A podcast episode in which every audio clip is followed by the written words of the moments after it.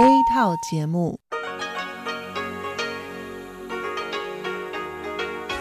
ที่นี่สถานีวิทยุเรดิโอไต้หวันอินเตอร์เนชันแนล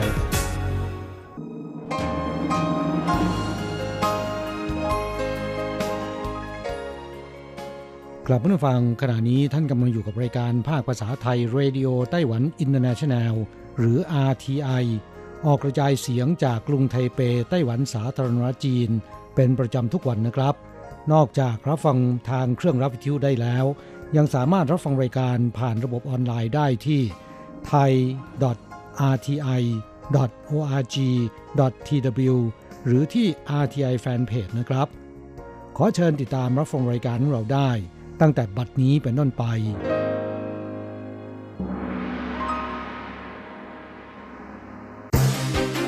ลำดับแรก ขอเชิญติดตามรับฟัง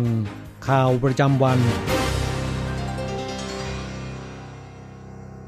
สวัสดีค่ะ ท่านผู้ฟังที่เคารพ ช่วงของข่าวจากรายการ Radio Taiwan International ประจำวันอังคารที่ 11 มิถุนายน ปีพุทธศักราช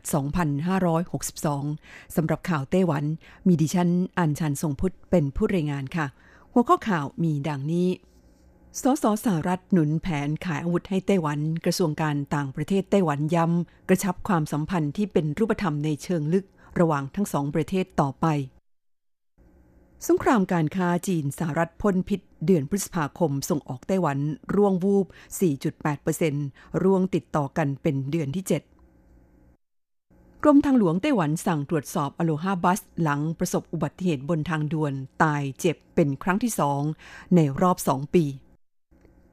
ชาวนาเมืองไทยตรงกลุ่มขมับผลผลิตล้นตลาดที่ตำบลกวนสารและสือสร้างข้าวเปลือกล้นยุงฉาง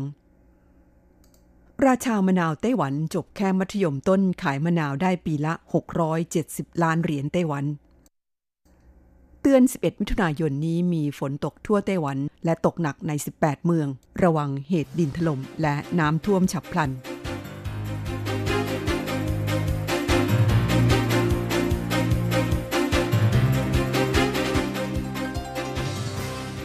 ต่อไปเป็นรายละเอียดของข่าวค่ะ อันดับแรกไปดูข่าวที่สสสหรัฐหนุนแผนขายอาวุธให้ไต้หวัน กระทรวงการต่างประเทศไต้หวันย้ำกระชับความสัมพันธ์ที่เป็นรูปธรรมในเชิงลึกระหว่างทั้งสองประเทศต่อไปกรณีที่เมื่อวันที่ 10 มิถุนายนที่ผ่านมาอดัมสมิธประธานคณะกรรมาธิการการทหาร สภาผู้แทนราษฎรสหรัฐ ออกมากล่าวสนับสนุนแผนการขายอาวุธยุทโธปกรณ์ให้ไต้หวันของรัฐบาลสหรัฐ พร้อมแสดงความเห็นว่า วิธีที่ดีที่สุดที่ไต้หวันจะนำมาใช้รับมือกับการข่มขู่ด้วยกำลังอาวุธจากจีนคือทำให้จีนรู้ว่าการใช้กำลังอาวุธมาบีบไต้หวันมีต้นทุนที่สูงเกินไป เพื่อให้จีนเลิกล้มความพยายามดังกล่าวด้านนายหลี่เซียนจังโฆษกกระทรวงการต่างประเทศไต้หวันสาธารณจีนแถลงว่า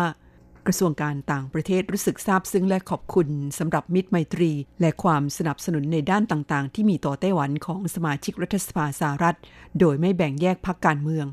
เราจะมุ่งเสริมสร้างความสัมพันธ์ระดับทวิภาคีที่เป็นรูปธรรมในเชิงลึก ภายใต้หลักการเชื่อใจกันและกัน สร้างผลดีและประโยชน์ให้เกิดแก่ทั้งสองฝ่ายต่อไป เข้าต่อไปสงครามการค้าจีนสหรัฐพ่นพิษ เดือนพฤษภาคมส่งออกไต้หวันร่วงวูบ 4.8%ร่วงติดต่อกันเป็นเดือนที่ 7 ผลกระทบจากสงครามการค้าจีนสหรัฐที่มีต่อไต้หวันนั้นเริ่มเด่นชัดขึ้น กระทรวงการคลังไต้หวันสาธารณจีน ประกาศสถิติการส่งออกประจำเดือนพฤษภาคม 2562 มีมูลค่าทั้งสิ้น 27,720 ล้านดอลลาร์สหรัฐ ร่วงลง 4.8%ต่อปี ซึ่งร่วงลงติดต่อกันเป็นเดือนที่ 7 แล้ว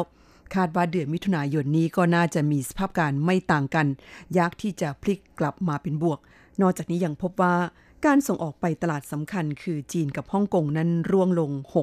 6.9%คิดเป็นสัดส่วน 38.6%จากการส่งออกทั้งหมด นับว่าต่ำสุดในรอบ 13 ปี โดยลดลงจากช่วงเดียวกันของปีที่แล้ว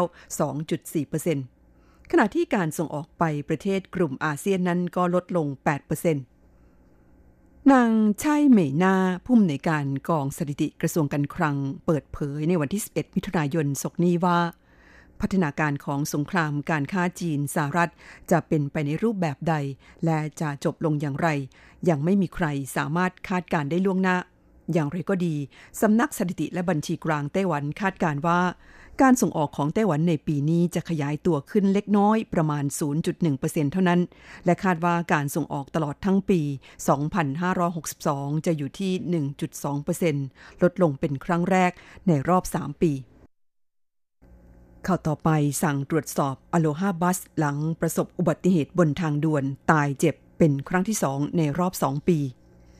เกิดเหตุรถบัสที่วิ่งบนทางด่วนของบริษัทอโลฮาบัสพลิกคว่ำที่ช่วงตำบลเยวนหลินเมืองจางหัวเมื่อเวลาประมาณ9นาฬิกา50 นาทีของคืนวันที่ 10 มิถุนายนที่ผ่านมา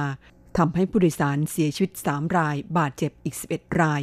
นับเป็นครั้งที่สองในรอบสองปีที่รถทัวร์ของอลูฮาบัส เกิดอุบัติเหตุบนทางด่วน จนทำให้มีผู้เสียชีวิต โดยครั้งที่แล้วเกิดขึ้นเมื่อเดือนกันยายนปี 2560 ฆ่าชีวิตผู้โดยสารไป 6 ราย บาดเจ็บอีก 11 ราย ด้านกรมทางหลวง กระทรวงคมนาคมไต้หวันสาธารณจีนถแถลงในวันที่ 11 มิถุนายนศกนี้ว่า ได้สั่งให้ตรวจสอบความปลอดภัยของอลูฮาบัสทั้งระบบอย่างละเอียด โดยจะส่งเจ้าหน้าที่จากสำนักงงานที่นครเกาชงเข้าไปตรวจสอบและจากการตรวจสอบเบื้องต้นพบรถทัวร์คันที่เกิดเหตุมีอายุใช้งาน 8 ปี คือผลิตเมื่อเดือนมิถุนายน 2554 นักงานขับรถไม่ได้ดื่มสุรา และไม่ได้ขับรถนานเกินเวลาที่กำหนด จากการให้ปากคำของพนักงานขับรถวัย 33 ปี ระบุว่าหักหลบวัตถุบนพื้นทางด่วนทำให้รถเสียหลักพลิกคว่ำเข้าต่อไปชาวนาที่เมืองไถตรงกลุ่มขมับผลผลิตล้นตลาดที่ตำบลกวนสารและสือสร้างข้าวเปลือกล้นยุงฉาง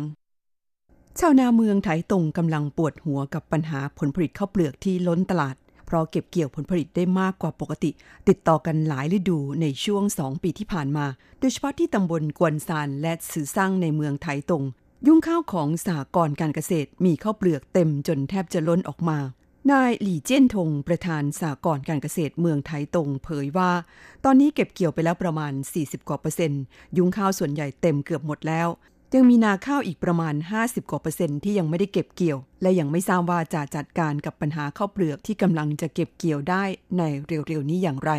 นื่องจากในช่วงสองปีที่ผ่านมาฝนฟ้าตกต้องตามฤดูกาลทำให้นาข้าวที่เมืองไถตรงซึ่งเป็นแหล่งปลูกข้าวสำคัญของไต้หวัน แต่ละปีปลูกข้าวได้สองครั้ง คือข้าวนาปีและนาปลัง มีผลผลิตมากเป็นพิเศษนอกจากยุ้งข้าวของสากรการเกษตร มีข้าวเปลือกเต็มจนล้นแล้ว ขณะนี้โรงสีข้าวเอกชนก็ประกาศหยุดรับซื้อข้าวเปลือกแล้ว ด้านนายฉีเจียหาว รองผู้อำนวยการกองการเกษตร เทศบาลเมืองไทตงเปิดเผยว่า ทางสากรการเกษตรจะรับซื้อข้าวเปลือก จากชาวนาที่มีการทำสัญญากับสากรการเกษตร ตามราคาที่ประกันเอาไว้ก่อน ส่วนชาวนาที่ไม่ได้ทำสัญญาไว้กับสากรการเกษตรอาจต้องเป็นไปตามราคาตลาดเข้าต่อไปราชามะนาวไต้หวันจบแค่มัธยมต้นขายมะนาวได้ปีละ 670 ล้านเหรียญไต้หวัน ชายเย้าหุยเจ้าของสมญานาม ราชามะนาวไต้หวัน จบแค่มัธยมศึกษาตอนต้น เคยล้มเหลวจากการเปิดกิจการส่วนตัวมาถึงสี่ครั้ง แต่ฟ้าย่อมปราณีคนที่มีความเพียรพยายาม หลังหันมาจับกิจการขายน้ำมะนาวสด และใช้เวลานับสิบปีในการคิดค้นวิธีถนอมความสดใหม่ของน้ำมะนาว โดยการแช่แข็ง เพื่อนำออกมาขายในช่วงฤดูหนาว ซึ่งขัดแคลนมะนาว จนสามารถส่งออกไปขายที่ญี่ปุ่นและจีน ยอดจำหน่ายสูงถึงปีละ 670 ล้านเหรียญไต้หวัน เขาได้รับการขนานนามว่าเป็นราชามะนาวไต้หวัน นอกจากรับซื้อมะนาวจากเกษตรกรเจ้าของสวนมะนาว มาผลิตเป็นน้ำมะนาวสด และแช่แข็งส่งไปขายต่างประเทศแล้วชาเย่าหุยยังเริ่มหันมาผลิตสินค้าที่เกี่ยวข้อง เช่น เยลลี่น้ำมะนาว ซึ่งปัจจุบันมีวางขายในร้านสะดวกซื้อทั่วไป ผลิตภัณฑ์ที่ใช้เปลือกมะนาวเป็นวัตถุดิบ อาทิครีมอาบน้ำหรือน้ำยากันยุง ตลอดจนปุ๋ยอินทรีย์ และเขายังทำสวนมะนาวออร์แกนิก โดยได้รับความช่วยเหลือ ด้านการคิดค้นวิจัยผลิตภัณฑ์ จากสถาบันวิจัยเทคโนโลยีอุตสาหกรรมแห่งชาติของไต้หวัน ความสำเร็จของชายเย้าหุยไม่ได้เกิดจากความบังเอิญหรือโชคเข้าข้าง แต่มาจากความเพียรพยายามอดทน ไม่ย่อท้อต่ออุปสรรคและความล้มเหลวนั่นเอง เข้าต่อไปเตือน 11 มิถุนายนนี้ทั่วไต้หวันมีฝนตกและตกหนักใน 18 เมือง ระวังเหตุดินถลม่มน้ำท่วมฉับพลันคุณผู้ฟังคะมรสุมลูกใหม่บวกกับมวลอากาศชื้น จากทางทิศตะวันตกเฉียงใต้ เคลื่อนตัวถึงไต้หวันแล้ว กรมอุตุนิยมวิทยาไต้หวัน รายงานสภาพอากาศในช่วงเช้ามืดของวันที่ 11 มิถุนายนศกนี้ว่า เช้าวันนี้มีฝนตกทั่วไต้หวัน และจะตกหนักใน 18 เมือง เตือนพื้นที่ลุ่มต่ำ ระวังเหตุน้ำท่วมฉับพลัน พื้นที่แถบภูเขาระวังเหตุดินถล่มและหินร่วงหล่น พื้นที่โล่งกว้างโดยเฉพาะริมชายฝั่งทะเล ในนครเกาชง ระวังลมกันโชกแรงและฟ้าผ่าสำหรับ 18 เมืองที่กรมอุตุนิยมวิทยาประกาศเตือนจะมีฝนตกหนัก ประกอบด้วย จีหลง ไทเป นิวไทเป เถาหยวน ซินจู จินเหมินเผิงหู เหมียวลี่ ไถจง จังหัว หนานโถหยุนหลิน เจียอี้ ไถหนาน เกาชง และผิงตงท่านฟังคะที่ท่านรับฟังจบลงไปแล้วนั้นเป็นช่วงของข่าวไต้หวันนำเสนอโดยดิฉันอัญชันทรงพุทธค่ะ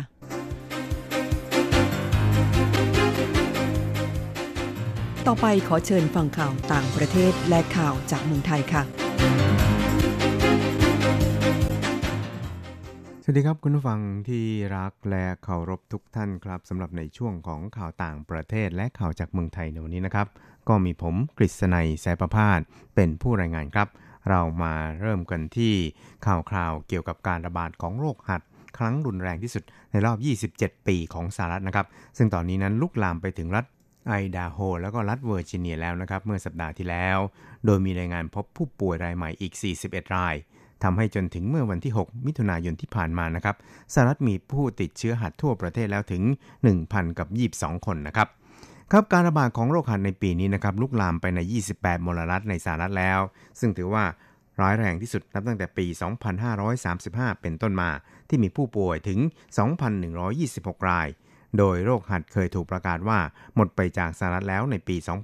2543 แต่ว่ากลับมาแพร่กระจายใหม่ โดยมีพาหะคือนักเดินทางจากประเทศที่มีการระบาดของเชื้อหัดครับครับอีกข่าวหนึ่งครับเราไปดูข่าวจากเมืองไทยกันบ้างครับ เป็นข่าวเกี่ยวกับเว็บไซต์ ราชกิจจานุเบกษาเผยแพร่ประกาศ แต่งตั้งนายกรัฐมนตรี โดยระบุว่า พระบาทสมเด็จพระปรเมนทรรามาธิบดีศรีสินธรมหาวชิราลงกรณ์พระวชิรเกล้าเจ้าอยู่หัว ได้มีพระบรมราชโองการโปรดเกล้าให้ประกาศว่า โดยที่ที่ประชุมร่วมกันของรัฐสภานั้นได้มีการลงมติมวันที่ 5 มิถุนายน 2562 เห็นชอบด้วยในการแต่งตั้งพลเอกประยุทธ์จันโอชาเป็นนายกรัฐมนตรี ด้วยคะแนนเสียงมากกว่ากึ่งหนึ่งของจำนวนสมาชิกทั้งหมดเท่าที่มีอยู่ของทั้งสองสภา จึงแต่งตั้งให้พลเอกประยุทธ์จันโอชา เป็นนายกรัฐมนตรีตามความในมาตรา 158 แห่งรัฐธรรมนูญของราชอาณาจักรไทย ตั้งแต่บัดนี้เป็นต้นไปนะครับประกาศณวันที่ 9 มิถุนายน พุทธศักราช 2562 เป็นปีที่ 4 ในรัชกาลปัจจุบันครับทั้งนี้ก็มีนายชวนหลีกภัย ประธานสภาผู้แทนราษฎร เป็นผู้รับสนองพระบรมราชโองการนะครับ ครับสำหรับพลเอกประยุทธ์จันโอชาวัย 65 ปีนะครับ เป็นชาวจังหวัดนครราชสีมา จบการศึกษาระดับมัธยมจากโรงเรียนวัดนวลนรดิตกรุงเทพมหานคร จบโรงเรียนเตรียมทหารรุ่นที่ 12 และโรงเรียนในร้อยพระจุลจอมเกล้ารุ่นที่ 23ชีวิตราชการทหารเข้ารับราชการอยู่ที่กรมทหารราบที่ 21 รักษาพระองค์ หรือทหารเสือราชินีมาโดยตลอดครับ เริ่มมาจากตำแหน่งผู้บังคับการกองพันจนถึงผู้บังคับการกรม จากนั้นจึงย้ายไปอยู่ที่กองพลฐานราบที่ 2 รักษาพระองค์ และรับตำแหน่งรองแม่ทัพภาคที่ 1 แล้วเลื่อนตำแหน่งตามระดับชั้น ก่อนจะขึ้นเป็นผู้บัญชาการฐานบกในวันที่ 1 ตุลาคมปี 2553 นะครับและในปี 2557 นั้นก็ได้ทำการปฏิวัติรัฐประหารยึดอำนาจ จากรัฐบาลของนางสาวยิ่งลักษณ์ชินวัตรนายกรัฐมนตรีที่มาจากการเลือกตั้งนะครับ สุดท้ายครับเราไปดูข่าวเกี่ยวกับทางด้านอนุกรรมการเยียวยาเห็นชอบคืนเงินทีวีดิจิทัล กรณีคืนใบอนุญาต 2 ช่องรวม 1,175 ล้านบาท แบ่งเป็นช่อง 19 Spring News 500 ล้านบาท และช่อง 26 Spring 675 ล้านบาท ส่วนช่อง 20 Bright TV พิจารณากันในวันนี้ครับขณะที่ช่องวันแต่งตัวเข้าตลาดหุ้น หลังทำกำไรครั้งแรกในปี 2561จำนวน 28 ล้านบาท ส่วนปีนี้ตั้งเป้ากำไรโต 100%แล้วก็ตั้งเป้าเข้าตลาดปลายปี 2563 ครับครับซึ่งเราไปติดตามอัตราแลกเปลี่ยนระหว่างค่าเงินเหรียญไต้หวันกับเงินบาท แล้วก็เงินเหรียญสหรัฐกันครับ หากต้องการโอนเงินบาท 10,000 บาท ต้องใช้เงินเหรียญไต้หวัน 10,000 กับ 240 เหรียญไต้หวัน หากต้องการซื้อเงินสด 10,000 บาท ต้องใช้เงินเหรียญไต้หวัน 10,000 กับ 600 เหรียญไต้หวันครับ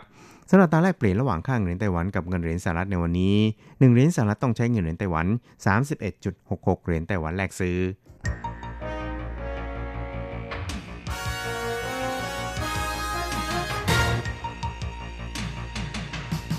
วิทยาการที่ก้าวหน้า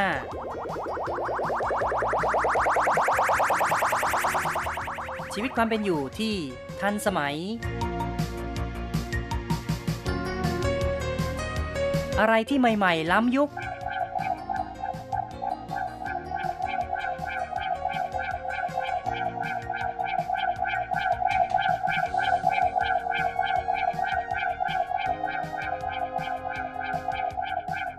ขอเชิญติดตามในไต้หวันไฮเทค ดำเนินรายการโดย แสงชัย ติภูมิวงศ์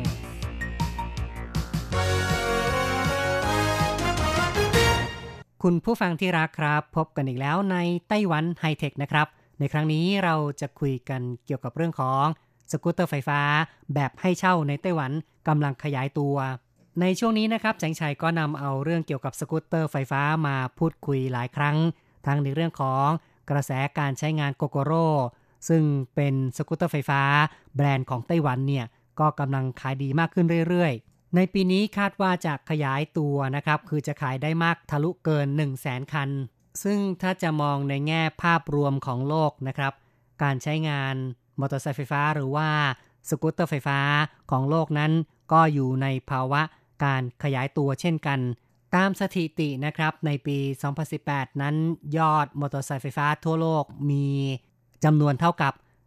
998,000 คัน หมายถึงยอดขายนะครับ ซึ่งก็เป็นกระแสของทั่วโลกที่มีนโยบายพยายามจะสนับสนุนการใช้ยานยนต์ไฟฟ้ามากขึ้น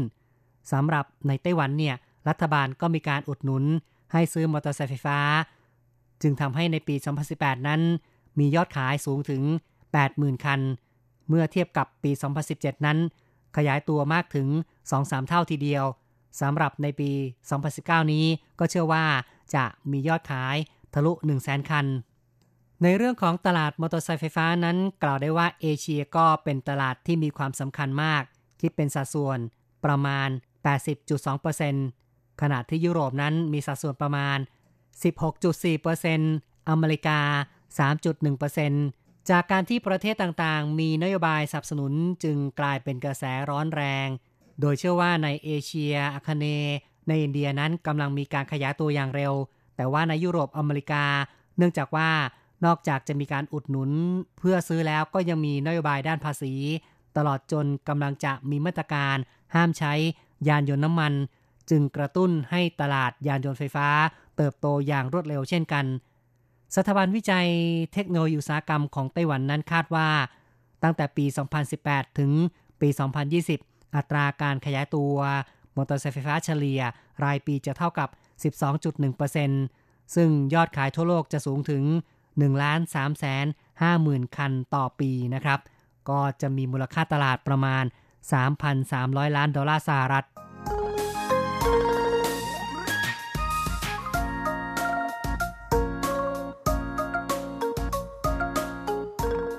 การใช้งานสกูตเตอร์ไฟฟ้าในไต้หวันที่มีการขยายตัวมากนั้น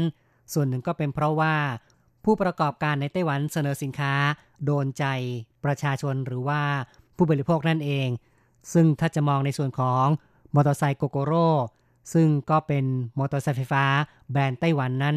ได้ใช้ระบบแบตเตอรี่แชร์ลิงนะครับ ก็คือว่าตัวรถนั้นขายให้แก่ผู้ซื้อขายขาดนะครับ แต่ว่าแบตเตอรี่เนี่ย ไม่ได้ขาย แต่เป็นการแชร์กันใช้งาน ซึ่งผู้ที่ซื้อรถไปแล้ว ก็สามารถที่จะเปลี่ยนแบตเตอรี่ได้ เมื่อพลังงานไฟฟ้า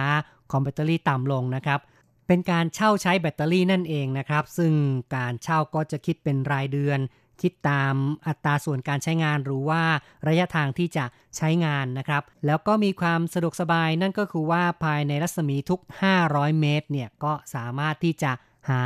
จุดเปลี่ยนแบตเตอรี่ของแบรนด์โกโกโ o ได้นะครับสำหรับการใช้สกูตเตอร์ไฟฟ้าในอีกรูปแบบหนึ่งนั้นก็มีบริษัท Vimo นะครับ ซึ่งได้เสนอ Vimo สกูตเตอร์เป็นการให้บริการเช่าสกูตเตอร์ไฟฟ้า ผ่านระบบแอป ในเขตต่างๆของกรุงไทเป ซึ่งก็ได้เริ่มให้บริการมาแล้วตั้งแต่ปี 2016 นะครับ เพราะฉะนั้นเนี่ย ทั่วกรุงไทเปก็จะสามารถใช้สกูตเตอร์ไฟฟ้า WeMo ได้ในระบบการเช่า ทั้งในส่วนของมอเตอร์ไซค์แบรนด์ Gogoro แล้วก็ WeMo นี้นะครับ ต้องบอกว่าเป็นเรื่องของการ sharing คือเป็นระบบที่มีการใช้งานร่วมกัน แต่ว่าของ Gogoro เนี่ยก็เป็นการแชร์เฉพาะส่วนของแบตเตอรี่ แต่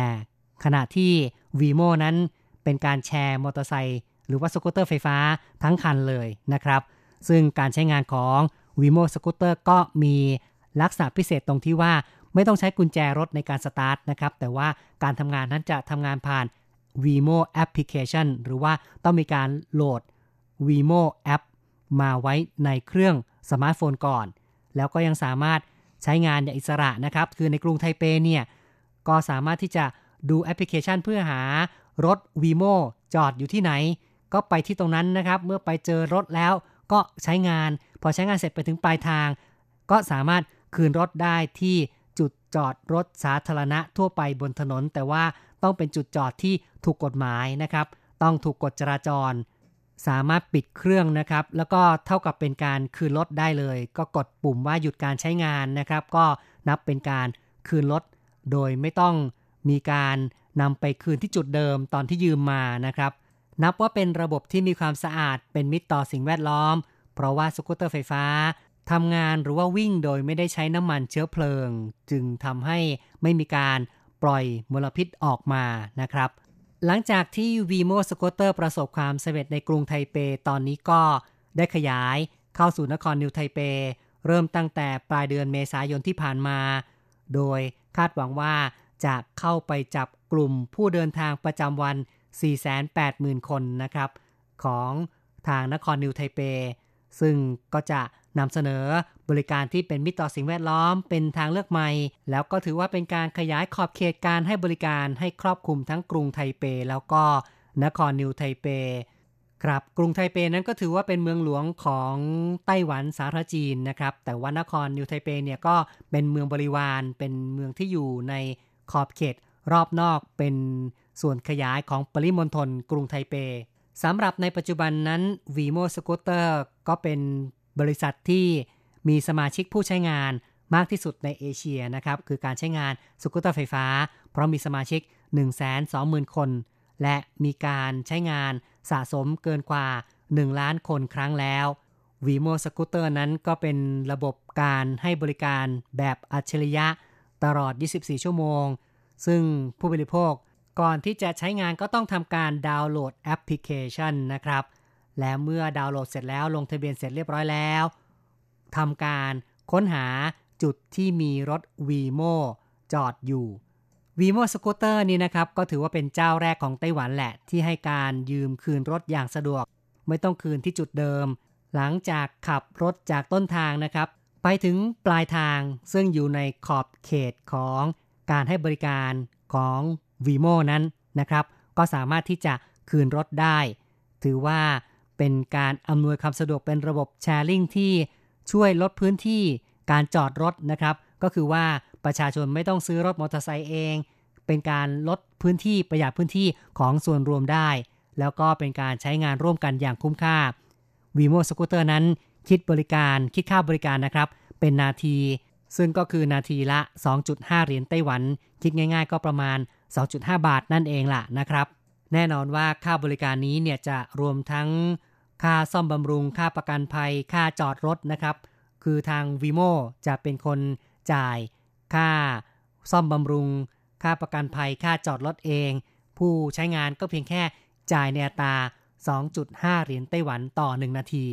จึงถือว่าเป็นระบบที่มีประสิทธิภาพทางเศรษฐกิจ เป็นการจราจรสีเขียว หรือว่าเป็นมิตรต่อสิ่งแวดล้อม หลังบริการผ่านมา 2 ปีก็มีสมาชิกเกินกว่า 120,000 คน ขณะนี้ก็มีการยืมคืนนั้น ทะลุเกินกว่า 1 ล้านคนครั้ง และกำลังมียอดการขยายตัวเพิ่มขึ้น ซึ่งก็มีการเก็บสถิตินะครับ ผู้ที่อายุ 18 ถึง 25 ปีของกรุงไทเป จะเป็นสมาชิก Vimo Scooter ทุก 10 คนจะเป็นสมาชิก 2 คน จึงกล่าวได้ว่าได้รับความนิยมจากกลุ่มวัยรุ่นวัยหนุ่มสาวอย่างมาก นับเป็นระบบแชร์ลิงที่มีประสิทธิภาพสูง นั่นก็คือว่าการใช้งานเฉลี่ย Vimo แต่ละคัน จะมีสัดส่วนสูงกว่าสกูตเตอร์ส่วนบุคคล 2.5 เท่า และยังมีสัดส่วนที่กำลังขยายตัวเพิ่มขึ้นนะครับ ก็นับว่าเป็นผลสำเร็จที่ดี ซึ่งในตอนนี้เนี่ย นอกจากจะให้บริการในกรุงไทเปก็เริ่มขยาย เข้าไปนครนิวไทเป โดย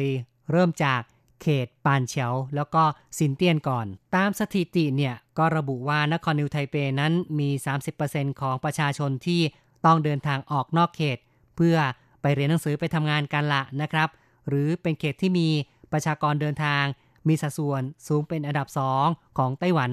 ขณะที่กรุงไทเปนั้น ยังมีสัดส่วนผู้เดินทางมากเป็นอันดับหนึ่งจึงกล่าวได้ว่าทั้งกรุงไทเปและนครนิวไทเปนั้น เป็นเมืองที่มีอาณาเขต เชื่อมต่อกัน แล้วก็มีความสัมพันธ์ในด้าน การเป็นที่อยู่แล้วก็เป็นที่ทำงานของประชาชน WeMo Scooter นั้น ได้ทำการสำรวจความเห็นของประชากร ในนครนิวไทเป ซึ่งก็ได้รับกระแสตอบรับที่ดีคือ 80%นั้นคาดหวังว่า WeMo Scooter จะมีการขยายการบริการในนครนิวไทเปเพิ่มขึ้น เพื่อตอบสนองต่อความต้องการทางด้านระบบการจราจร ในเรื่องของการ sharing หรือว่าการใช้งานร่วมกัน ดังนั้นหลังจากที่ WeMo เริ่มจาก 2 เขตแรกในนครนิวไทเป ซึ่งก็คือปานเฉียวแล้วก็สินเตียนแล้ว ก็จะขยายพื้นที่จนถึงปลายปีนั้นก็คาดว่าจะครอบคลุมจุดของสถานีรถไฟฟ้า 8 แห่งของนครนิวไทเปครับพูดคุยมาถึงตรงนี้บางทีเพื่อนๆผู้ฟังของเราก็ยังคงไม่ค่อยเข้าใจนะครับกับ ขั้นตอนการทำงานของ Vimo เพราะฉะนั้นแสงชัยก็จะขออธิบายเพิ่มขึ้นนะครับ ซึ่งการใช้งาน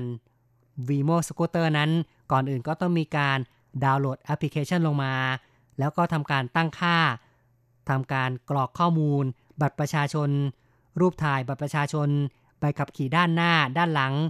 รวมทั้งต้องถ่ายรูปของตนเองที่มีหน้าตาชัดเจนอัปโหลดข้อมูลขึ้นไป ที่เว็บไซต์ของบริษัท Vimo นะครับ ซึ่งหลังจากกรอกข้อมูลส่งข้อมูลเสร็จแล้ว ยังต้องรอเวลา 1 วันนะครับ เพื่อให้มีการตรวจอนุมัติเสร็จสิ้นสมบูรณ์ เมื่อผ่านการตรวจอนุมัติแล้วนะครับ ผ่านการผูกข้อมูลบัตรเครดิต เพื่อชำระเงินอย่างเรียบร้อยแล้วเนี่ยทีนี้การจะใช้งานนะครับ ก็เปิดแอปพลิเคชันออกมา แล้วก็ทำการหารถ Vimo ว่าจอดอยู่ที่จุดไหนนะครับ ซึ่ง จุดสีเขียวก็คือจุดที่รถว่างให้บริการได้ เมื่อพบรถที่แสดงด้วยสีเขียวเนี่ยนะครับ ก็ทำการจองหรือว่านัดหมายเมื่อเลือกรถได้แล้ว ก็เดินทางไปหารถ Vimo นะครับ ซึ่งมีการกำหนดตำแหน่ง GPS ผ่านดาวเทียมเอาไว้วีโมจะให้เวลาไม่เกิน 10 นาทีในการเดินไปหารถที่จอดอยู่ ถ้าเกินกว่า 10 นาทีเนี่ย การนัดหมายก็ จะเป็นการยกเลิกนะครับ คือต้องทำการนัดหมายใหม่ ถ้ายังต้องการรถคันนั้นอยู่ก็ต้องเข้าไปนัดหมายใหม่ เมื่อนัดได้ก็เดินไปหารถอีกนะครับ พอไปถึงที่รถจอดอยู่แล้วเนี่ยก็ทำการสตาร์ทนะครับจากแอปพลิเคชัน เมื่อสตาร์ทรถได้แล้วก็ขับไปเลยนะครับ ในรถของ v i v o Scooter นั้น จะมีหมวกกันน็อกเอาไว้ให้ 2 ใบ ซึ่งก็หมายความว่านอกจากจะขี่เองแล้วยังสามารถซ้อนหรือว่าบรรทุกคนได้อีกหนึ่งคนด้วยนะครับ สำหรับที่แผ่นรองเท้า แผ่นเหยียบด้านหน้าของรถเนี่ยนะครับ ก็สามารถจะวางกระเป๋าหรือว่าวางสัมภาระได้ สามารถวางกระเป๋าเดินทางขนาดเล็กได้ 1 ใบ แต่ก็ต้องระวังนะครับ คือไม่มีการเตรียมเสื้อกันฝนเอาไว้ให้ ในวันที่ฝนตกนั้นก็คงต้องหาเสื้อฝนเอง หรืออาจจะหาซื้อจากร้านสะดวกซื้อ ที่มีการขายเสื้อฝนแบบใช้ครั้งเดียวทิ้งนะครับ ในส่วนค่าบริการก็อย่างที่บอกไว้คือ คิดนาทีละ 2.5 เหรียญไต้หวัน ถ้าขี่ 10 นาทีก็จ่าย 25 เหรียญไต้หวัน ขี่สักชั่วโมงหนึ่งนะครับ 60 นาทีก็จ่าย 150 เหรียญไต้หวัน ซึ่งการจ่ายเงินนั้นก็สามารถจ่ายผ่านบัตรเครดิตนั่นเอง ที่ได้ผูกเอาไว้กับแอปเรียบร้อยนะครับ ทีนี้ชาวต่างชาติขี่ได้ไหม ชาวต่างชาติ ถ้าจะขี่เนี่ยนะครับ ก็ต้องมีพาสปอร์ตแล้วก็มีใบถิ่นที่อยู่ แล้วก็มีใบขับขี่ และแน่นอนว่า ก็ต้องผ่านการลงทะเบียนนะครับ เพราะฉะนั้นคนที่มาท่องเที่ยวชั่วคราวก็ขี่ไม่ได้ เพราะว่าไม่มีใบถิ่นที่อยู่ของไต้หวัน คุณผู้ฟังครับ การพูดคุยในไต้หวันไฮเทคครั้งนี้ต้องอำลาไปก่อนนะครับ อย่าลืมกลับมาพบกันใหม่ในครั้งต่อไป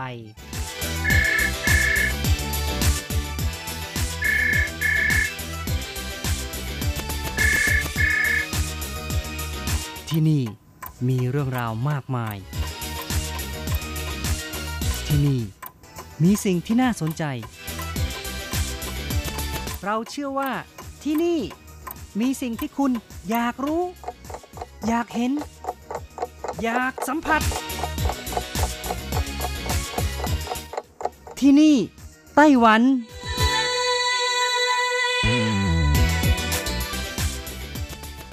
วัสดีค่ะ คุณผู้ฟังที่รักทุกท่านพบกันช่วงเวลาที่นี่ได้วันกับรจรัสยนสุวรรณพร้อมกับเนื้อหาสาระที่เกี่ยวข้องกับในไต้หวันนะคะ มาเล่าสู่กันฟังประจำทุกสัปดาห์ ในสัปดาห์นี้ก็มีเรื่องดีๆ เช่นกันนะคะ เกี่ยวกับโรงงานผู้ผลิตเครื่องจักร ที่มีชื่อเสียงส่งขาย 112 ประเทศทั่วโลก รวมทั้งในไต้หวันด้วยนะคะ มาเล่าสู่กันฟังค่ะ ค่ะคุณฟังคะไต้หวันถือเป็นหนึ่งในประเทศที่ส่งสินค้า เครื่องจักรกลและชิ้นส่วนรายสำคัญของโลกนะคะ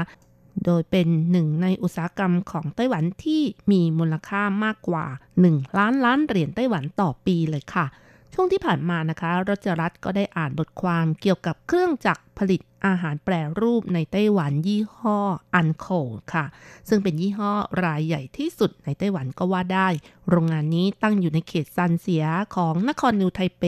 เป็นโรงงานที่สามารถผลิตเครื่องจักรสำหรับผลิตอาหารที่ส่งขายไป 5 ทวีปทั่วโลก ไม่ว่าจะเป็นเกี๊ยวซาเปาะเปี๊ยะ เสี่ยวหลงเปาหรือว่าอาหารอื่นๆนะคะ ที่เป็นอาหารว่างสไตล์จีนๆที่คุณเคยรับประทานมา หรือว่าอาหารแช่แข็งในตู้ซุปเปอร์มาร์เก็ตไฮเปอร์มาร์เก็ตในไต้หวันไม่ว่าจะเป็นซาลาเปาไส้ต่างๆ หมั่นโถวติ่มซำขนมอี๋ยี่ห้อดังๆ ในไต้หวันหรืออื่นๆ เป็นต้นนะคะ ก็ต้องบอกว่าส่วนใหญ่อาศัยเครื่องจักรยี่ห้ออันโค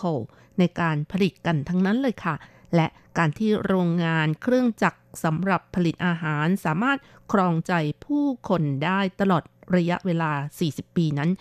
และสามารถปรับลิ้น แล้วก็ครองใจผู้บริโภคจาก 112 ประเทศได้อย่างไรวันนี้รจรัตก็จะนำมาแบ่งปันและทำความรู้จักพร้อมๆกันเลยนะคะ ค่ะ ก็เริ่มด้วยการนำทุกท่านไปชมโรงงานที่เป็นสำนักงานใหญ่ของบริษัทก็แล้วกันค่ะ เมื่อเดินเข้าไปแล้วก็จะเห็นการออกแบบด้วยกระจกใสบานใหญ่ที่ดูแล้วกว้างโออาพื้นปูด้วยไม้ และภายในอาคารปลูกต้นไม้มากมาย และมีความหลากหลายที่ให้ความรู้สึกประทับใจ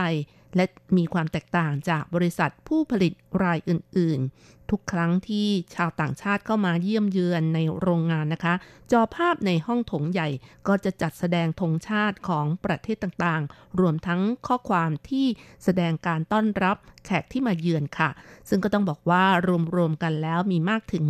112 ประเทศเลยทีเดียว หากเป็นเมืองที่ใกล้ที่สุดนะคะ ก็ดูเหมือนว่าจะเป็นฮ่องกงค่ะ ส่วนประเทศที่ห่างไกลออกไปก็เป็นโคลัมเบีย บราซิล ในทวีปอเมริกาใต้เป็นต้น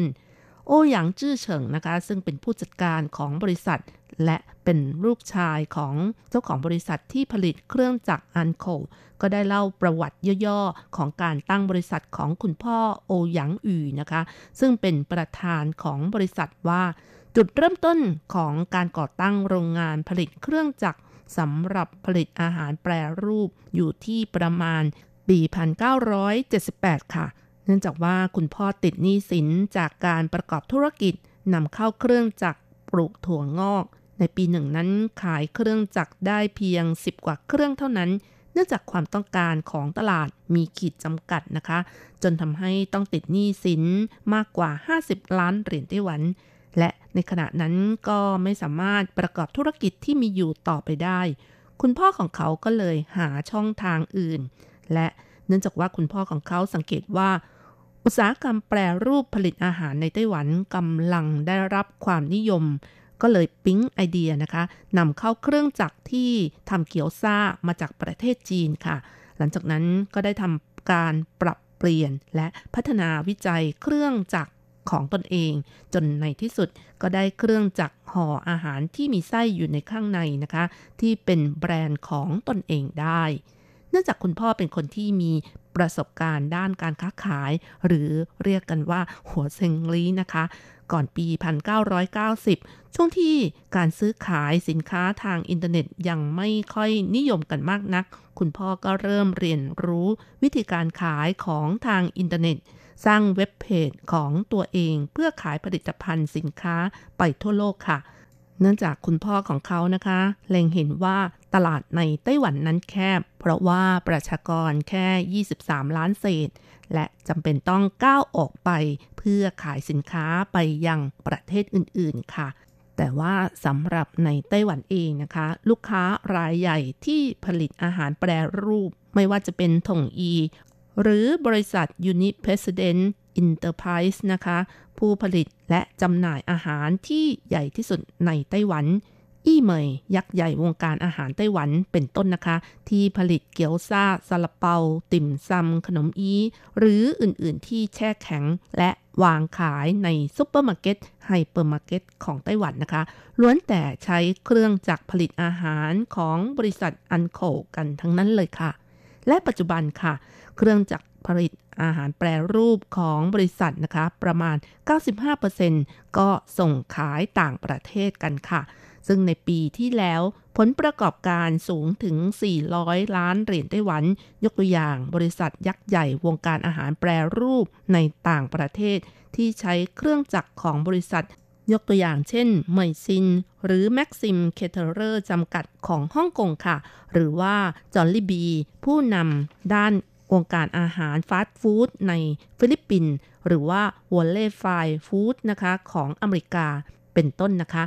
ซึ่งแต่ละบริษัทก็ต้องบอกว่าเป็นยักษ์ใหญ่วงการอาหารแปรรูปที่มีแฟรนไชส์กันทั้งนั้นเลยค่ะ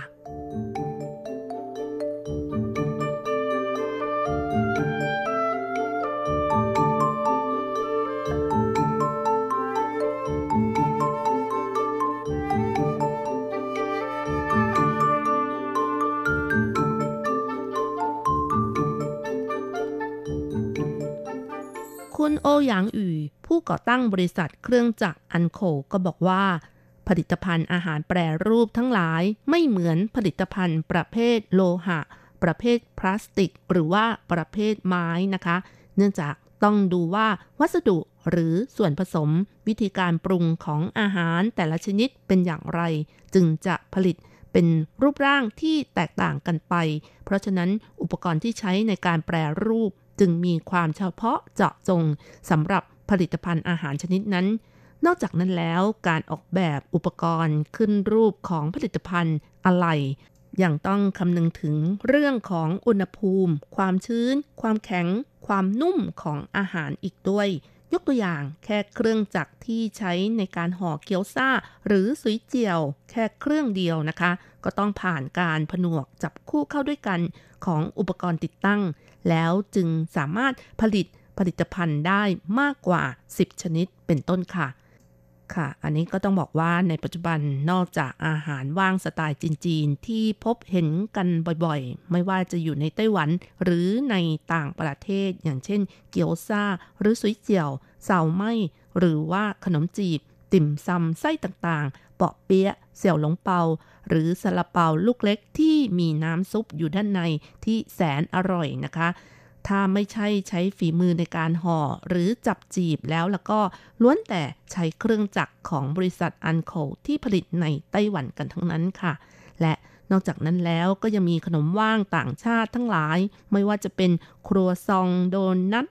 หรือบูริโตนะคะ อาหารเม็กซิโกที่ประกอบด้วยแป้งสาลี ผสมแป้งข้าวโพดหยาบ ทำเป็นแผ่นแล้วห่อเป็นรูปแท่งกลมนะคะ โดยมีไส้อยู่ข้างในล้วนแต่ใช้เครื่องจักรของบริษัทในการผลิตแทนที่งานฝีมือจากเชฟเป็นส่วนใหญ่เลยค่ะ และเพื่อต้องการตอบสนองความต้องการ หรือว่าความพึงพอใจของลูกค้าที่แตกต่างกันไปนะคะ หรือว่าที่ยิ่งไปกว่านี้ ถ้าต้องการทราบรสชาติของผู้บริโภคมากกว่าโรงงานผู้ผลิตอาหารแปรรูปทั้งหลาย ทางบริษัทอันโคนะคะ ถึงขนาดที่ต้องมีการสร้างห้องทดลองส่วนผสมของอาหารอีกด้วย เพื่อดูว่าประเทศไหนผู้บริโภคคุ้นเคย หรือชอบอาหารแบบไหน มีการวิเคราะห์ วัสดุที่ใช้ต่างกัน ส่วนผสมต่างกัน ต้องใช้อุปกรณ์ติดตั้งของเครื่องจักรแบบไหนเป็นต้นค่ะ ยกตัวอย่างเช่น ความแตกต่างของแป้งสาลีกูเตนน้อย หรือกูเตนมาก หรือว่า กลูเตนขนาดกลาง ล้วนแต่ส่งผลต่อผลิตภัณฑ์ที่ทำสำเร็จกันทั้งนั้น คุณโอหยางอุ่นะคะเจ้าของบริษัทผลิตเครื่องจักรแปรรูปก็ยกตัวอย่างอาหารประเภทเกี๊ยวซ่าค่ะ เวลาที่ห่อเกี๊ยวซ่าด้วยมือ กับการห่อเกี๊ยวซ่าด้วยเครื่องจักรนั้น ในแผ่นห่อเกี๊ยวซ่าจะมีปริมาณน้ำไม่เท่าเทียมกัน เพียงแค่ปรับให้เหมาะสม เครื่องจักรก็สามารถผลิตเกี๊ยวซ่าที่มีรสชาติหรือความอร่อย ใกล้เคียงกับการห่อด้วยมือแล้วนะคะ และการที่คุณรับประทานเกี๊ยวซ่าแล้วไม่อร่อย ก็ไม่ใช่ว่าเครื่องจักรที่ห่อเกี๊ยวซ่านั้นไม่ดีค่ะ หรือว่าตัวเครื่องจักรเองทำได้ไม่ดีนะคะ แต่เป็นเพราะว่าส่วนประกอบของเกี๊ยวซ่าไม่ได้รับการปรับให้ดีนั่นเอง เพราะฉะนั้นห้องทดลองของโรงงานผลิตเครื่องจักรแปรรูปอาหารยี่ห้ออันโคจะมีประสบการณ์ในการปรุงส่วนประกอบของอาหาร ที่เก็บสะสมประสบการณ์มามากกว่า 300 ชนิดค่ะ ซึ่งคล้ายๆกับห้องสมุดที่เก็บรูปภาพอาหารห้องหนึ่ง จึงทำให้ทางโรงงานนั้นสามารถผลิตเครื่องจักรได้ตามความต้องการของลูกค้า คือว่าลูกค้าต้องการเครื่องจักรแบบไหน ก็สามารถผลิตได้ประมาณอย่างนั้นล่ะค่ะ นอกจากนี้ค่ะทางบริษัทก็ยังรับออเดอร์ ผลิตเครื่องจักรแปรรูปอาหารในกลุ่มของลูกค้าขนาดเล็กอีกด้วย อย่างเช่นว่า ลูกค้าที่ขายทางอินเทอร์เน็ต หรือว่าลูกค้าที่ขายตาม street food ทั้งหลายนะคะ การทำแบบนี้ก็เพื่อหลีกเลี่ยงความเสี่ยง ของการบริหารกิจการด้วยค่ะ ไม่จำเป็นต้องอาศัยเฉพาะลูกค้ารายใหญ่ ๆ เนื่องจากว่าลูกค้ารายเล็กๆ นั้นทางบริษัทสามารถให้คำปรึกษาในเรื่องของรสชาติอาหาร เพื่อให้ถูกปากผู้บริโภค ก็ต้องบอกว่าทางบริษัทไม่เพียงแต่ขายเครื่องจักรขายอุปกรณ์ ซ่อมเครื่องจักรหรือบริการหลังขายเท่านั้นนะคะ ซึ่งที่บอกมาข้างต้นก็ทำให้ทางโรงงานนั้นมีข้อได้เปรียบกว่าโรงงานผลิตเครื่องจักรแปรรูปอาหารเจ้าอื่นๆ นั่นเองค่ะ ปัจจุบันนะคะ โอหยางจื้อเฉิง ซึ่งเป็นลูกชายรุ่นที่สองรับงานการบริหารต่อจากคุณพ่อ เขายอมรับว่าการบริหารงานนั้นไม่ใช่เป็นเรื่องง่ายเลยทีเดียว เพราะว่าที่ผ่านมานั้นเป็นการขายอุปกรณ์ ฝ่ายการตลาดต้องรู้จักผลิตภัณฑ์ และแข่งขันกันด้วยราคา แต่ว่าปัจจุบันต้องอาศัยการขายบริการ ต้องเรียนรู้การคิดไตรตรองบทบาทของลูกค้า ต้องรู้จักปัญหาของลูกค้านั้นคืออะไร เพื่อการแก้ปัญหาได้เต็มที่นั่นเอง ในส่วนของพนักงานนั้นสิ่งที่ทำก็ไม่ใช่ว่าเป็นการทำค้าขายแค่ครั้งเดียว แต่เป็นการทำการค้าระยะยาว ซึ่งการทำงานก็จะซับซ้อนมากขึ้น ต้องฟังความคิดเห็นให้คำปรึกษาตามที่ลูกค้าต้องการ เมื่อเป็นเช่นนี้นะคะ การบริหารงานในรุ่นที่ 2 จึงไม่ใช่เรื่องง่าย เพราะว่าการที่จะเปลี่ยนแปลงพฤติกรรมของพนักงาน โดยเฉพาะอย่างยิ่งประเภทหัวหน้าฝ่ายที่เชี่ยวชาญ หรือว่าทำงานมานานๆ ให้มีการเปลี่ยนแปลง อาจจะไม่ได้รับการยอมรับ เพราะฉะนั้นในช่วงแรกของการบริหารงานนั้น ก็ต้องบอกว่ามีแรงกดดันมาก แต่อย่างไรก็ตามเขาก็สามารถได้รับการยอมรับในเวลาต่อมา เนื่องจากตัวเขาเองก็ได้เปลี่ยนทัศนคติ ลดทิฐิ และปรับตัวเข้ากับพนักงานได้ อย่างไรก็ตามปัจจุบันมีผลกระทบสงครามการค้าระหว่างจีนกับสหรัฐ การลงทุนก็คงต้องดูท่าทีและสิ่งที่ส่งผลต่อยอดประกอบการ ด้วยความกังวลของคุณพ่อนะคะ จึงตัดสินใจเจาะตลาดอเมริกาเหนือ ด้วยการเปิดแอปพลิเคชันบริการลูกค้าที่อยู่ห่างไกล แก้ปัญหาการติดตั้งอุปกรณ์ทางออนไลน์ แก้ปัญหาบริการหลังขายต่างๆ เป็นต้น และสิ่งที่ไม่เปลี่ยนแปลงในบริษัทก็คือ การพัฒนาสิ่งใหม่ ๆ นั่นเอง เอาละค่ะ คุณผู้ฟังเวลาของรายการหมดลงแล้วนะคะ อย่าลืมค่ะ กลับมาติดตามเรื่องราวดีๆ กับรัชรัตน์ได้ใหม่สัปดาห์หน้า เวลาเดียวกันสำหรับวันนี้ขอให้ทุกท่าน โชคดีมีความสุข สวัสดีค่ะ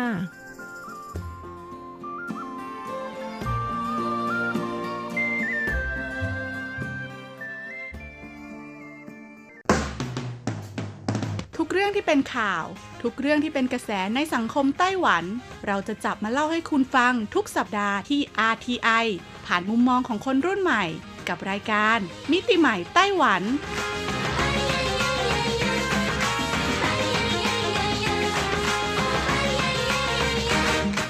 สวัสดีค่ะ คุณผู้ฟัง RTI ที่เคารพทุกท่านขอต้อนรับเข้าสู่รายการมิติใหม่ไต้หวันค่ะ รายการที่จะนำเสนอเรื่องราวดีๆ ที่เกิดขึ้นในไต้หวันนะคะดำเนินรายการโดยดิฉันดีเจยุ้ยมณพรชัยวุฒิค่ะ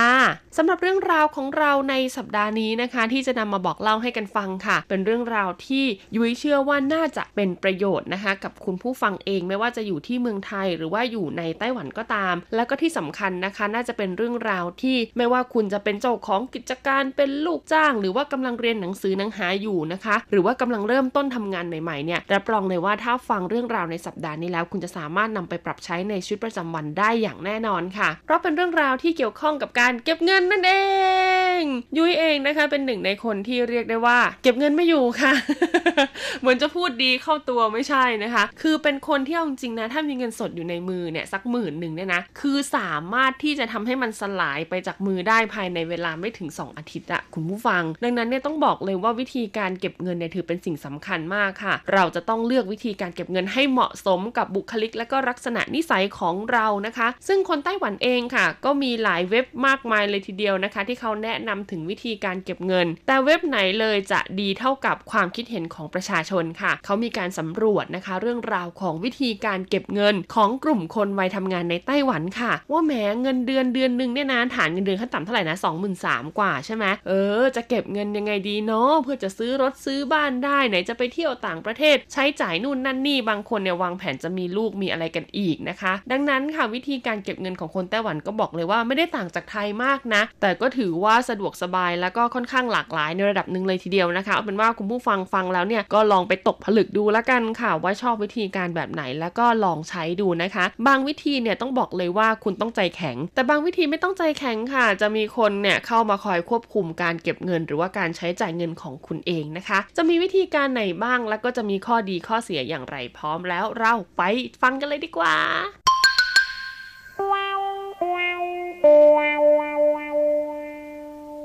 เรามาเริ่มดูกันที่วิธีการแรกนะคะ แล้วก็เป็นวิธีการที่มีคนโหวตเข้ามามากที่สุดค่ะ ซึ่งยุ้ยก็เชื่อนะว่าน่าจะมีความคล้ายกับวิธีการในประเทศไทยอยู่เหมือนกันนะคะ อย่างที่เราทราบกันดีค่ะว่าปัจจุบันเนี่ยนะการใช้เขาเรียกว่าInternet banking อ่านะคะหรือว่าการทำธุรกรรมผ่านมือถือเนี่ยมีความสะดวกสบายมากขึ้นค่ะไต้หวันเองก็เช่นเดียวกันนะคะ ก็มีแอปพลิเคชันบนมือถือมากมายเลยทีเดียวนะคุณผู้ฟังที่เชื่อมต่อกับธนาคารนะคะ ที่เราเนี่ยเปิดบัญชีอยู่ หรืออาจจะเป็นบัญชีเงินเดือนอะไรประมาณนี้นะคะ ซึ่งเขาก็บอกค่ะว่าพวก Internet banking พวกนี้นะคะจะมีแอปพลิเคชันมากมายเลยค่ะ ที่ช่วยอำนวยความสะดวกสบายให้กับเรานะคะ ไม่ว่าจะเป็นในส่วนของการโอนเงินนะคะ หรือว่าการฝากเงินหรือว่าเขาเรียกว่ายังไงดีล่ะ การใช้จ่ายอ่าคือการชำระค่าใช้จ่ายต่างๆ นั่นเอง ซึ่งนอกเหนือจากเขาเรียกว่า option ที่เกี่ยวข้องกับการจ่ายเงินแล้วนะคะ Internet banking พวกนี้เนี่ยเขาก็ยังมีการสอดแทรกวิธีการเก็บออมเงินไว้ให้กับเราอีกด้วยค่ะ ที่สำคัญนะคุณยังสามารถเช็คในเรื่องของตารางนะคะ การใช้จ่ายต่างๆ ผ่านพวก Internet banking ได้ด้วยเหมือนกับว่าเออลองเช็คย้อนหลังดู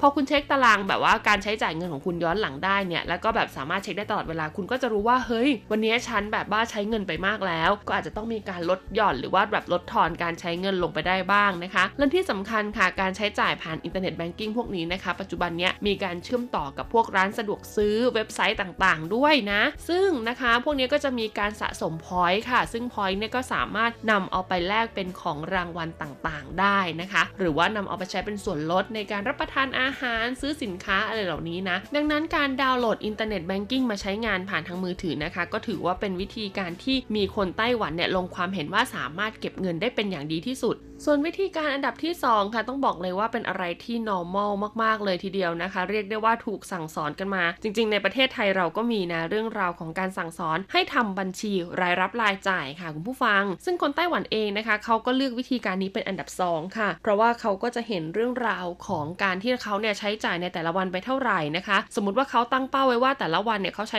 500อ่าถ้าเขาใช้ 500 ทุกวันแล้วก็วันหนึ่งเนี่ยใช้ไม่ครบ 500 เงินที่เหลือจากแต่ละวันเนี่ยก็จะถูกนำเข้าไปเก็บหรือนำเข้าไปฝากบัญชีไว้นะคะ การทำบัญชีรายรับรายจ่ายแน่นอนค่ะว่าจะทำให้คุณเนี่ยสามารถเช็คนะคะจำนวนเงินในกระเป๋าได้ด้วยนะ ซึ่งวิธีการเขาเรียกว่าจดบันทึกรายรับรายจ่ายในปัจจุบันนี้ถ้าเป็นสมัยก่อนเราก็จะต้องมีสมุดใช่ไหมในการจดบันทึกแต่ปัจจุบันนี้ค่ะต้องบอกเลยว่ามีแอปพลิเคชันมากมายนะคะ ที่ถูกสร้างมาเพื่อช่วยให้คุณเนี่ยสามารถโน้ตหรือว่าจดบันทึกรายรับรายจ่ายได้บนมือถือ ซึ่งก็บอกเลยนะคะว่าสามารถดาวน์โหลดมาใช้กันได้ง่ายมากๆ มีทั้งภาษาไทยภาษาอังกฤษภาษาจีนนะคะ มีทั้งโหลดฟรีแล้วก็โหลดเสียเงินที่สำคัญแอปพลิเคชันพวกนี้บางทียังจะช่วยคุณในการคำนวณนู่นคำนวณนี่ในแต่ละเดือนได้อีกด้วยนั่นเอง ต่อมาอันดับที่ 3 ค่ะนั่นก็คือเรื่องราวของการซื้อคูปองส่วนลดค่ะคุณผู้ฟัง ต้องบอกเลยนะคะว่าคนไต้หวันจำนวนไม่น้อยเลยทีเดียวค่ะ นิยมเลือกซื้อคูปองส่วนลดนะคะ ผ่านแอปพลิเคชันบนมือถือ นั่นหมายความว่าปัจจุบันนี้สังเกตไหมว่าการสั่งอาหารออนไลน์เนี่ยก็ได้รับความนิยมมากขึ้น ดังนั้นค่ะ บน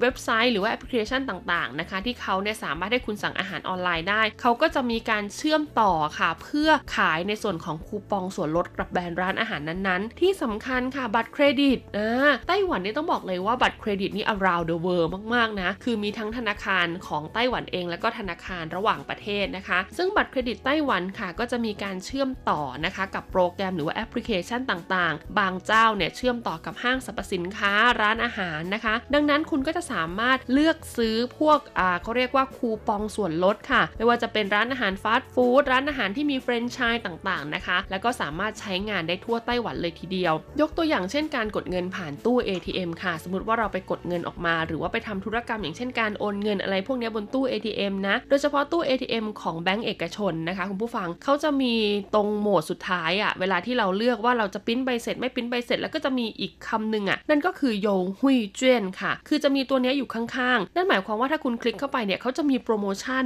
ที่ธนาคารตัวเนี้ยไปทำกับห้างร้านต่างๆ ขึ้นมามากมายเลย และคุณก็สามารถสั่งซื้อโยงหุยเจียนเนี่ยผ่านตู้ ATM อันนั้นได้เลยนะคะ ก็เพราะบัตร ATM ของคุณเนี่ยสอดอยู่ตรงนั้นนั่นเอง เขาก็เหมือนกับว่าเป็นอีกหนึ่งบริการที่เพิ่มขึ้นมาให้เรา ซึ่งยงหุยเจี้ยเหล่านี้ก็จะทำให้คุณเนี่ยสามารถนำไปซื้อพวกอาหารเครื่องดื่มนะคะ ในราคาที่ถูกกว่าปกติทั่วไป ซึ่งปัจจุบันเนี่ยก็จะให้เป็นข้อความ SMS บ้าง หรือว่าเป็นลิงก์นะคะ เป็นลิงก์แบบ QR code อะไรเหล่านี้เข้ามาทางเว็บไซต์นั่นเอง ส่วนวิธีการอันดับต่อมาค่ะ เป็นเรื่องราวของการฝากประจำค่ะ หรือว่าการซื้อประกันชีวิตแบบออมเงินนั่นเองนะคะ ก็เป็นอีกหนึ่งวิธีการที่ชาวเน็ตเนี่ยให้ความสนใจมาก บางคนนะคะ ก็ยังแนะนำในเรื่องของการซื้อเป็นพวกทอง หรือว่าเป็นเงินจากต่างประเทศค่ะ เป็นสกุลเงินตาต่างประเทศเนี่ยนะมาเก็บไว้ที่บ้านเพราะอะไร เพราะว่าพวกนี้เราไม่สามารถใช้ได้ทันทีค่ะ มันจะต้องมีกำหนดเวลาของมันนะและยิ่งถ้าช่วงไหนที่ค่าเงินตกค่าเงินขึ้นไอ้เหล่านี้คุณก็อาจจะได้กำไรจากการเก็บหรือว่าฝากออมในในส่วนนี้ด้วยนั่นเองนะคะ ซึ่งก็ถือว่าเป็นอีกหนึ่งวิธีการเลยนะที่เขาบอกว่าหากใครนะคะ อยากจะเป็นเศรษฐีเร็วๆเนี่ยเขาแนะนำให้ใช้วิธีการนี้ ยุ้ยว่าส่วนหนึ่งเป็นเพราะว่าดอกเบี้ยของการฝากประจำรวมถึงดอกเบี้ย หรือว่าเงินปันผลนะคะ ของการฝากเงินผ่านประกันชีวิตในไต้หวันเนี่ยค่อนข้างสูงค่ะ ดังนั้นเนี่ยบางทีคุณมีต้นทุนแค่หมื่นหนึ่งผ่านไปอีกสัก 5 ปีเนี่ยคุณอาจจะได้เงินเกือบ20,000 เลยก็ได้นะ และอันดับสุดท้ายค่ะนั่นก็คือเรื่องราวของการสั่งซื้อของแบบเป็นกลุ่มค่ะ ต้องบอกเลยว่าคนไต้หวันเนี่ยมีเว็บไซต์ซื้อของออนไลน์เยอะมากๆนะคะ และการซื้อพวกคูปองอาหารนะคะ ที่เอาไปใช้ตามร้านอาหาร หรือว่าการสั่งซื้อสินค้าแบบเป็นกลุ่มอ่าเป็นหมู่คณะเนี่ยคุณจะได้ส่วนลดเยอะมากๆค่ะ ดังนั้นคนไต้หวันเนี่ยเขาก็เลยนิยมในการซื้อของเป็นกลุ่มๆนะคะ อย่างเช่นหนุ่มสาวออฟฟิศอ่าแผนกนี้มีอยู่ 10 คน สมมุติว่าอ่าเดือนนี้มีวันแม่อ่าอยากจะซื้อเค้กหรือว่าอยากจะซื้อคูปองร้านอาหาร เพื่อพาคุณแม่ไปทานนะคะ การสั่งซื้อเป็นกลุ่มเนี่ยก็จะถูกหน่อย สมมติว่าร้านเนี้ยเขาเป็นบุฟเฟ่ใช่ไหมหัวหนึ่งอาจจะ 1,000 กว่ากว่าเกือบ 2,000 ค่ะ แต่ถ้าคุณซื้อคูปองแบบเป็นกลุ่มนะคะ ผ่านทางเว็บไซต์นู่นนั่นนี่เนี่ยอาจจะเหลือเพียงแค่ 999 เหรียญอ่านะซึ่งคุณก็สามารถใช้สิทธิ์ในการรับประทานอาหารเท่ากับคนที่จ่ายค่าหัวตรงหน้าร้านอ่านะคะ มูลค่า 1,000 กว่าบาทเช่นเดียวกัน ซึ่งต้องบอกเลยว่าเป็นอะไรที่คุ้มมากๆ แต่ส่วนหนึ่งนะคะก็มีความเสี่ยงค่ะ เพราะว่าการซอคูปองร้านอาหารพวกนี้นะคะ หรือว่าการซื้ออาหารแบบเป็นเขาเรียกว่าเป็นกลุ่มคณะอย่างเงี้ยนะ มันก็จะมีความเสี่ยงในเรื่องของอาสินค้าอาจจะไม่ตรงตามรูปภาพ หรือว่าอาจจะไม่มีความสดพอ และคูปองเนี่ยหากคุณซื้อแล้วก็เก็บไว้ไม่ยอมใช้สักที อาจจะมีการหมดอายุหรือว่าทางร้านเนี่ยอาจจะมีการแจ้งตัดอายุคูปองของคุณโดยไม่บอกล่วงหน้า หรือยิ่งไปกว่านั้นค่ะผู้ฟังบางร้านนี่อาจจะเจ๊งไปเลยก็ได้ แต่ถ้าถามว่าเราเนี่ยเป็นคนที่สมมติอย่างยุ้ยทำอาชีพที่เรียกว่าต้องพบปะลูกค้าตลอดอาจจะต้องมีการเลี้ยงกาแฟเลี้ยงข้าวนะคะ หรือว่าสังสรรค์อะไรอย่างเงี้ยกับลูกค้าตลอดเวลา การซื้อคูปองแบบนี้จะช่วยให้คุณประหยัดเงินได้เยอะเลย เพราะว่าคุณเนี่ยมีโอกาสได้ใช้บ่อย ที่สำคัญค่ะเวลาเราไปขอใบเสร็จจากทางร้านค้านะคะ ร้านค้าเนี่ยเขาก็จะออกใบเสร็จให้ตามราคาสินค้าที่ติดอยู่บนเมนู เพราะราคาที่ติดอยู่บนนั้นเนี่ยคือราคาที่ผ่านการรับรองตามกฎหมายเรียบร้อยแล้วนะคะ แล้วก็เป็นราคาที่เขาใช้ในการแจ้งภาษีด้วย ดังนั้นการออกใบกำกับภาษีของเขาเนี่ยก็จะออกตามราคาที่อยู่บนเมนูนั่นแหละค่ะ ช่วงเปิดโลกกิจกรรม สำหรับช่วงเปิดโลกกิจกรรมของเราในสัปดาห์นี้ค่ะไหนๆช่วงต้นรายการเนี่ยเราก็พูดถึงวิธีเรื่องราวของการเก็บออมเงินในสไตล์ของคนไต้หวันไปแล้วนะคะ ดังนั้นเปิดโลกกิจกรรมในสัปดาห์นี้ค่ะ เราก็จะพาทุกท่านไปรู้จักกับวิธีการหาเงินกันบ้างดีกว่าค่ะ ถ้าเราหาเงินกันเป็นนะคะ เราก็จะสามารถเก็บออมเงินได้ค่ะ ซึ่งวิธีการหาเงินที่กำลังจะมาบอกเล่าให้ฟังนี้ก็คือเรื่องราวของกิจกรรมการเปิดร้านหรือการมีธุรกิจเป็นของตัวเองค่ะ หลายๆ คนนะคะวัยรุ่นหนุ่มสาวปัจจุบันเนี่ยนิยมมากๆเลยนะที่อยากจะมีธุรกิจเป็นของตัวเองค่ะ บางคนหากยังนึกไม่ออกนะคะ ว่าจะทำธุรกิจอะไรยุ้ยเชื่อว่าการทำธุรกิจแฟรนไชส์นั่นหมายความว่าการที่เราเนี่ยชื่นชอบ สมมติว่ายุ้ยชื่นชอบร้านเครื่องดื่มสักร้านหนึ่งอะแล้วอยากจะเอาสาขาหรือว่าเอาแฟรนไชส์ของเขาไปเปิดที่เมืองไทยเนี่ยนี่ก็เป็นอีกหนึ่งจุดเริ่มต้นของการทำธุรกิจค่ะ ดังนั้นไต้หวันเนี่ยเขาก็เลยมีการจัดเทศกาลที่เรียกว่าแฟรนไชส์แฟร์ค่ะ ซึ่ง ชื่องานของเขานะคะก็คือไทเป International นะคะ Chain and Franchise นะคะ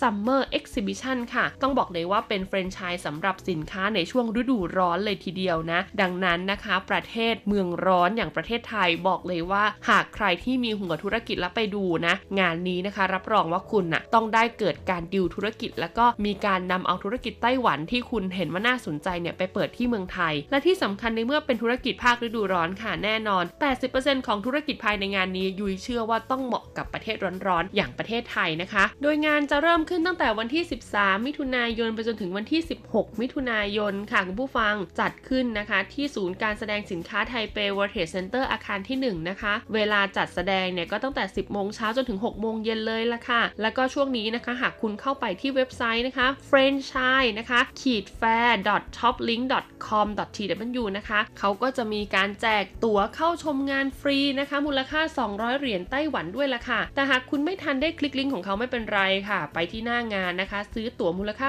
200 เหรียญแล้วก็เข้าไปชมบรรยากาศภายในงานนะคะ แน่นอนค่ะว่าเฟรนช์ชายส่วนใหญ่ที่นำมา ต้องเรียกว่านำมาจัดแสดงกันนะคะ ก็จะมีทั้งเรื่องราวของร้านอาหารนะคะ ทั้งร้านแบบว่าคาเฟ่บ้างร้านอาหารกินจริงจังเลยนะคะ อาหารแบบร้อนๆนะหรือว่าจะเป็นอาหารฟาสต์ฟู้ดอาหารเช้าร้านอาหารเครื่องดื่มต่างๆนะคะ ที่ต้องบอกเลยว่ามีชื่อเสียงในไต้หวันรวมไปถึงเฟรนช์ชายที่เกี่ยวข้องกับการขนส่งสินค้าอ่าหรือว่าการทำเป็นธุรกิจแบบที่ปรึกษาต่างๆนะคะ หรือว่าการขายสินค้าอะไรพวกนี้นะต้องบอกเลยว่าเยอะมากจริง ๆ เชื่อได้เลยนะคะ ว่าใครที่กำลังมองหาแนวทางในการทำธุรกิจอยู่ไปเลยละค่ะงานนี้นะตอบโจทย์คุณทุกคนอย่างแน่นอนเลยทีเดียวนะคะ และที่สำคัญนะคะ หากคุณบอกว่าเอ้าก็เราไม่เคยรู้จักไม่เคยสัมผัสกับสินค้ามาก่อน เราจะรู้ได้ไงว่าสินค้าเขาดีหรือเปล่านะคะ ซื้อไปขายจะถูกปาก หรือว่าถูกใจการใช้งานของคนไทยหรือเปล่าบอกเลยค่ะ เขามีตัวอย่างสินค้า มาให้เราได้ดูได้ชมได้ชิมกันภายในงานด้วยนะคะ ดังนั้นสบายใจได้ว่าไม่มีการหลอกไม่มีการจกตาอย่างแน่นอนเลยทีเดียวค่ะ ผลิตภัณฑ์ส่วนใหญ่ที่นำมาจัดแสดงในงานก็จะฟรีทั้งนั้นเลยนะคะ เพราะว่าเราเสียค่าเข้างานไปแล้ว ดังนั้นหากคุณต้องการลองชิมลองใช้งานต่างๆ ก็สามารถสอบถามพูดคุยกับเขาได้เลยนะคะ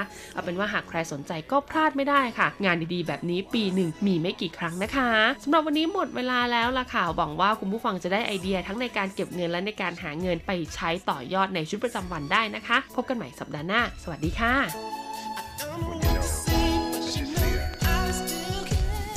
ันที่เขาได้พบกับเธออีกครั้งหนึ่งความรู้สึกลึกซึ้งก็เกิดขึ้นมาโดยทันทีที่ข้างในช่างเหมือนวันเก่าเหมือนวันที่เขานั้นมันวันที่เขาจะกับเธอใหม่ๆไม่เคยคาดคิดว่าไม่ได้เจ และเธอ ไม่เคยเลือนลางจากหัวใจยังคง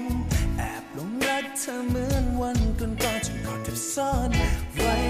ไม่ไหวเลยมีแค่คำถามโง่ๆปิดบังเรื่องที่ซ่อนในใจ ไม่ได้ลึกไม่ได้ซึ้งไม่ได้สนความคิดถึงที่เก็บไว้สบายดีไหมจะไปทางไหน